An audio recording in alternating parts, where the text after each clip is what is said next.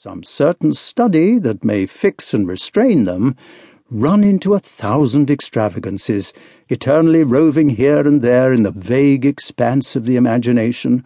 Sicut aqua tremulum labris ubi lumen ahenis sole repercussum, aut radiantis imagine lunae omnia pervolitat late loca, iamque sub auras erigitur, sumique ferit laquiaria tecti as when in brass vats of water the trembling beams of light, reflected from the sun or from the image of the radiant moon, swiftly float over every place around, and now are darted up on high and strike the ceilings of the upmost roof.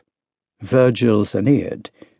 In which wild agitation there is no folly nor idle fancy they do not light upon. Velut aegri somnia, vanae finguntur species.